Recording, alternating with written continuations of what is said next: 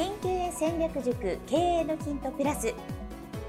新経営戦略塾経営のヒントプラスは経営コンサルタントの石原明先生が創設されたポッドキャストです。2021年2月からは30社の企業オーナーである小島美希と社長が皆様から寄せられた経営、マーケティング、ビジネスセンス、生き方などの分野から聞き手の質問にお答えしながらお話をしていくというプログラムです。それでは今日のプログラムをお聞きください。経営のヒントプラス第663回目お届けいたします、はい、こんにちはナビゲーターの福田紀子です。小島です。よろしくお願いします。今日の質問です。小島さんが考える2023年のビジネストレンドについて教えてほしいですといただきました、はい、ご質問ありがとうございます、ではまずはお知らせです、はい、えーと僕がやっております株式会社 e メディックという会社がありまして検索をしていただきますと、まあ、僕の顔が出てきまして、はい、で、えー、僕が過去にやりましたセミナー動画2本をですね無料で見れるという企画をやっております。うん、で、えー、1本がですね99%失敗しない新規事業の作り方というえー、動画でもう1本が社員1名コネなし事務所なしから運や偶然性を排除し13年で30社の企業オーナーになるまでの戦略を大公開ということで、えー、新規事業の作り方とその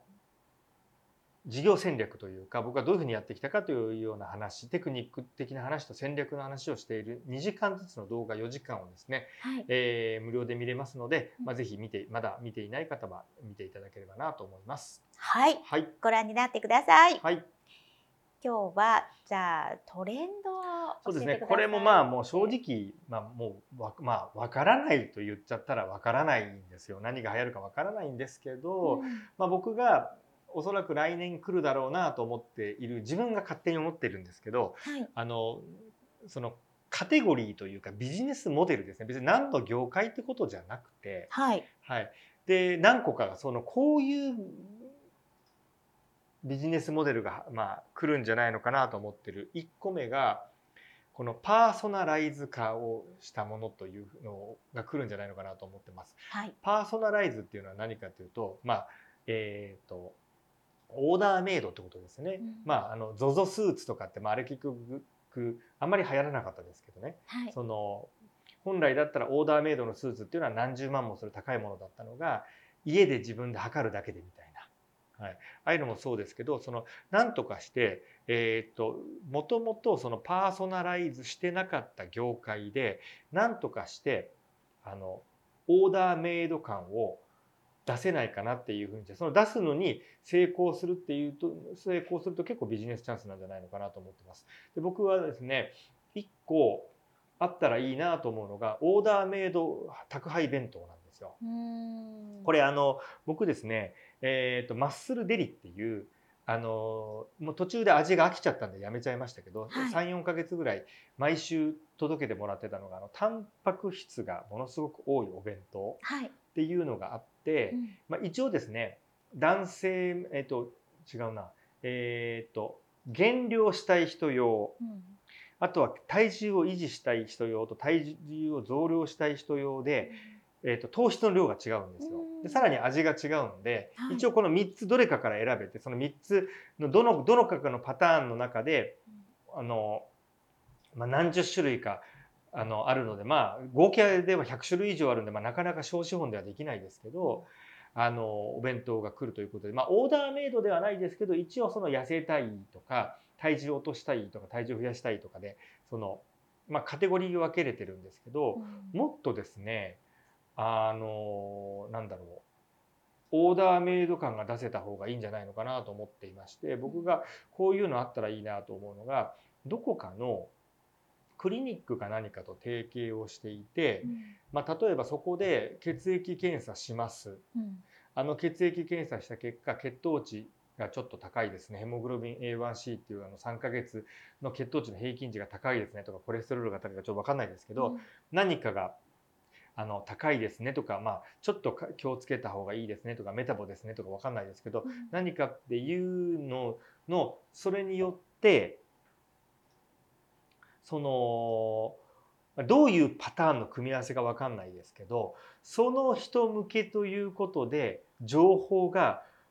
まあ、クリニックからお弁当を送るってことはないと思いますけど、はい、おそらくそのマッスルデリっていうお弁当もそうですけどどこかの食品会社と提携してそれを作ってもらったものを冷凍にして送ってるわけじゃないですか。うん、なのでその提携をしてあのなんかどこかから送るっていうことができたらすごくいいんじゃないのかなというふうにそのなんか健康を考えてる人、うん、結局あのなんで僕そう思うかっていうと僕毎月クリニあのクリニックというか人間ドックをやってる年に1回やってるクリニックに血液検査に行ってるんですね。でもそこの先生も結局は食事に気をつけましょうっていうわけです。うん、なんでよっぽど僕が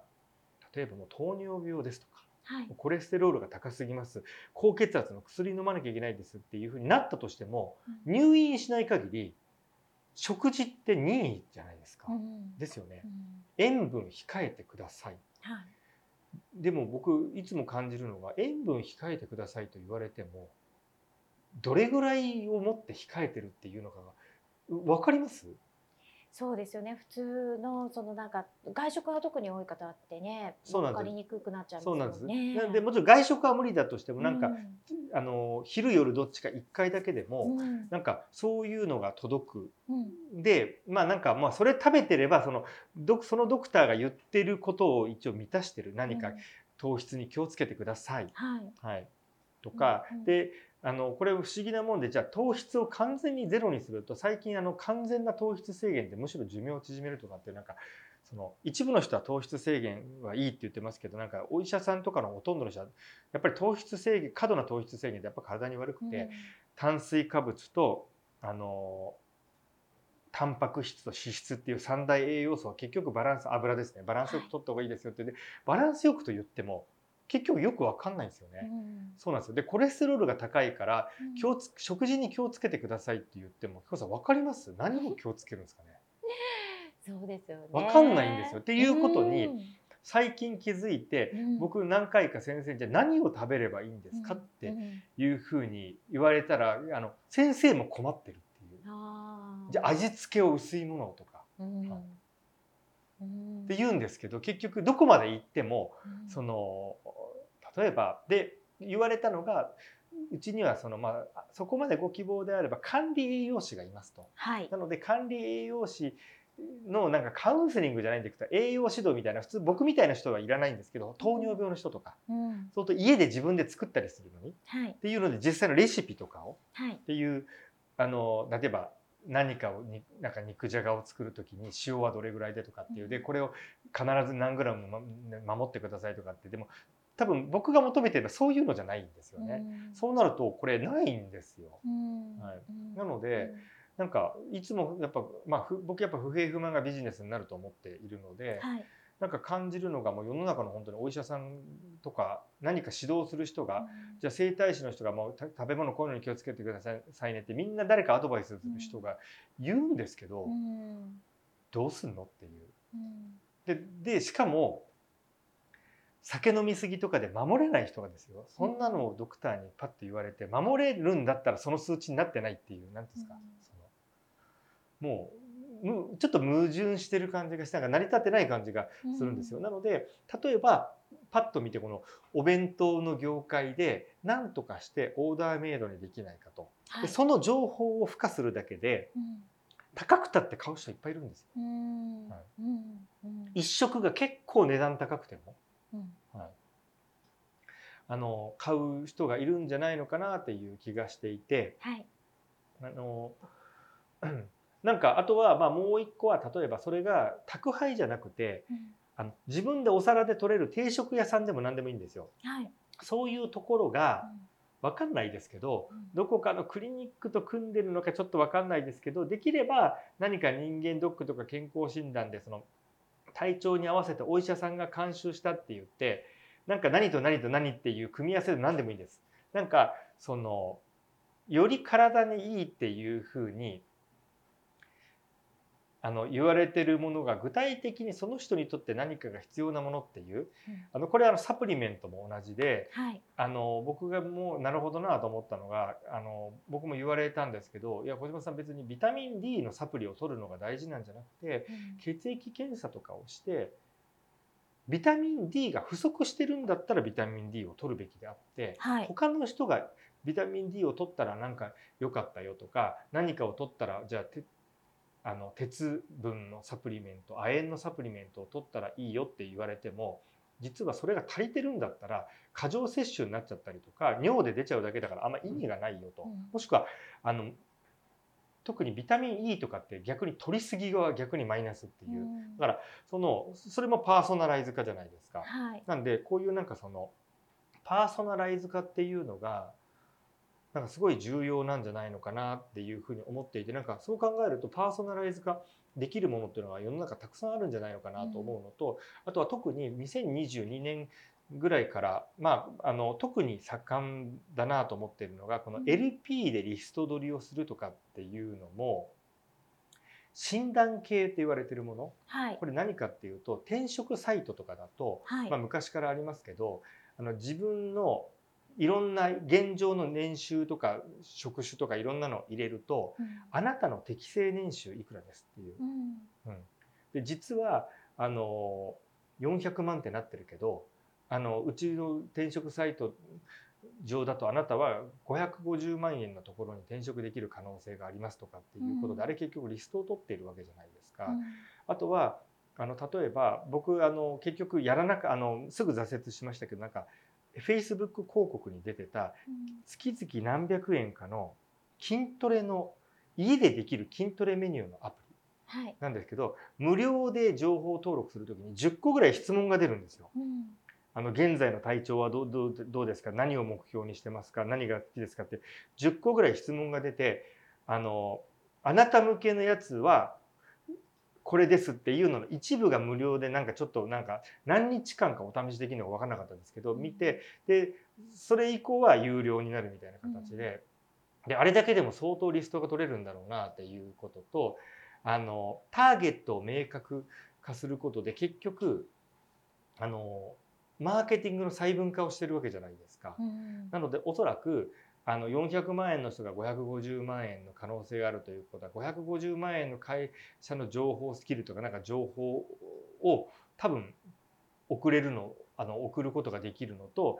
もっとあの現在の年収よりも高く高い年収でいける人たち向けにじゃあそういう転職をするにはどうしたらいいのかっていうような情報をくれたりとかっていうことでそのこれもあのずっと前からありましたけどなんか今年にの特にどれぐらいですか？2022年のまあ半ばぐらいから僕の周りで結構積極的にリストを取ってる人たちはこの診断をするとあの僕が聞いた話ですけどリストの取得単価がめちゃくちゃ安くなると。はい、うん、っていうのとただこれ問題は細分化するんで、はい、あのその後の動線をたくさん作らなきゃいけないのでその最初大変なんですよね仕組み作るのが。うん。うん、なんでなかなかやりづらいんですけどそのえーと、そのターゲットに合わせたステップメールとかっていうのがよりたくさん増えていくわけじゃないですかどんどんどんどん。はい、なので大変ですけどそれができるんであれば CPA は安くなるし制約率も劇的に上がるし情報を取った人にとっても無駄打ちの情報がより少なくなるっていう意味でもあの双方にとってまあいいというか、うん、うん、なので彦さんこのねパーソナライズ化っていうのは来年は僕すごい来るんじゃないのかなって。まあもちろんその LP とかのリスト取りっていうのもいいんですけどこのなんかこの既存の業界で今までだったらえー、パーソナライズ化できていなかったものを何とかしてあなたに合わせたオーダーメイドっていうふうに今までオーダーメイドじゃなかったものを、うん、あのオーダーメイドにするっていうのが僕はできたらめちゃめちゃいいんじゃないのかなと。でこれはあと僕何を思ってるかというとこれ海外の多分ネットフリックスは多いと思うんですけど、はい、あの日本のネットフリックスでも、うん、あの最近ですねえっ、ー、と、これ何だったかな？えっ、ー、と、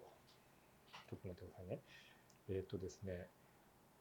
あの結末が選べるっていうネットフリックス、ああの分かります、はい、あの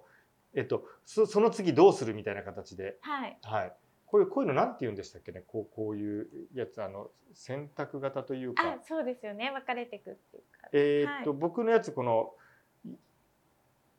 UVS ワイルドっていう例えばこの究極のサバイバル術ってやつなんですけど、はい、これってあのすごい不思議であの、じゃあ何かジャングルでまあこれ YouTube でディスカバリーチャンネルでも見れるやつなんですけど、うん、あのクマと遭遇しました、はい、戦う逃げるっていう戦うか逃げるを押すことによって、はい、じゃあ戦おうっていうのはじゃあ逃げようって変わっていくんですよストーリーが。はい、なんである意味自分が好きな方にパーソナライズしてるというか、はい、でこれはあのアメリカの英語圏の方がすごい盛んで、なんかあと5年ぐらいするとあの今までの履歴を見て、うん、あの知ってます？ドラマの結末が変わる可能性があるっていう。私に表示されるのがどんどん変わっていくんですね。うん、変わっていく可能性が5年後から2000もしくはその2030年ぐらいになってくると、はい、あのそういうふうに進化しているというかだから微妙に最後の方が、うん、とか途中過程が人によって内容が変わる可能性が出てくるっていう、はい、そうなんですよ。なんでこのドラマのパーソナライズ化っていうのもあのただこれはたくさん取らなきゃいけないのでそんな簡単じゃないのかもしれないですけど、うん、今はまだ選ばなきゃいけないんですよ。うん、でもなんか共感し合えなくなりそうですね みんな違ったら。そうなんです。あれ？っつって話し合わないみたいな。でもある意味、はい、アマゾンとかネットフリックスのおすすめですっていうのってパーソナライズ化じゃないですか。そうですよね。はい、うんあれが作品の中で、うん今はどっちにするとかって押しているのが、うん、あれがあのいずれは押さないでおそらく最初は数パターンがだんだんだんだんもうそれもものすごく細かく分かれていくっていうことが、僕は韓流ド韓国ってやっぱドラマすごいので韓国とかからいずれ出てくるんじゃないのかなってそういうのが。はい、だからある人は泣いてるのに、うん、ある人はあの悲しくて泣いてるのにある人はハッピーエンドでよかったねって言ってるっていう、はい、同じの同じタイトルのを見てるのにっていうことが起こり得る可能性があるんじゃないのか。でこれはこれ当たり前の話でなんでかっていうと、うん、あのより続いてくれた方がサブスクとしてはいいじゃないですか。うん、でより再生してくれた方が、あの広告とかもを出向するそこに広告を出向する企業主から考えてもそうなんですけど、うん、より再生してくれるっていう YouTube と同じ考え方をするのであれば、うん、やっぱりありかもしれないですよね、うん、はい、やっぱり絶対そうなっていくんじゃないのかなっていう、はい、やっぱり1ヶ月でも多くサブスクを使ってほしいわけじゃないですか。はい。なのでこのパーソナライズ化っていうのがどんどんどんどんこの AI が進むにつれてより発展していくんじゃないのかなっていう気がするっていうのがまあ一個がですねパーソナライズっていう感じですね。これさいろんな業界というか全部の業界でその人向けその家庭向けでできると思うんですよね。はい、でなるべくポイントはまだやってないところその業界で。そうですね、はい、っていうのをいち早くやれれば結構話題になるしいいんじゃないのかなという気がします。はい今日はここまでです。経営のヒントプラス第663回目お届けいたしました。今日も最後まで聞いてくださってありがとうございます。ありがとうございます。今日のポッドキャストはいかがでしたか？番組では小島社長への質問を募集しております。メールアドレス info m aim.jp 宛てに質問内容を記載の上件名を経営のヒントプラスの質問と明記してお送りくださいメールアドレスはポッドキャストの概要欄にも記載しておりますのでそちらもご確認くださいそれではまたお耳にかかりましょう。ごきげんよう。さようなら。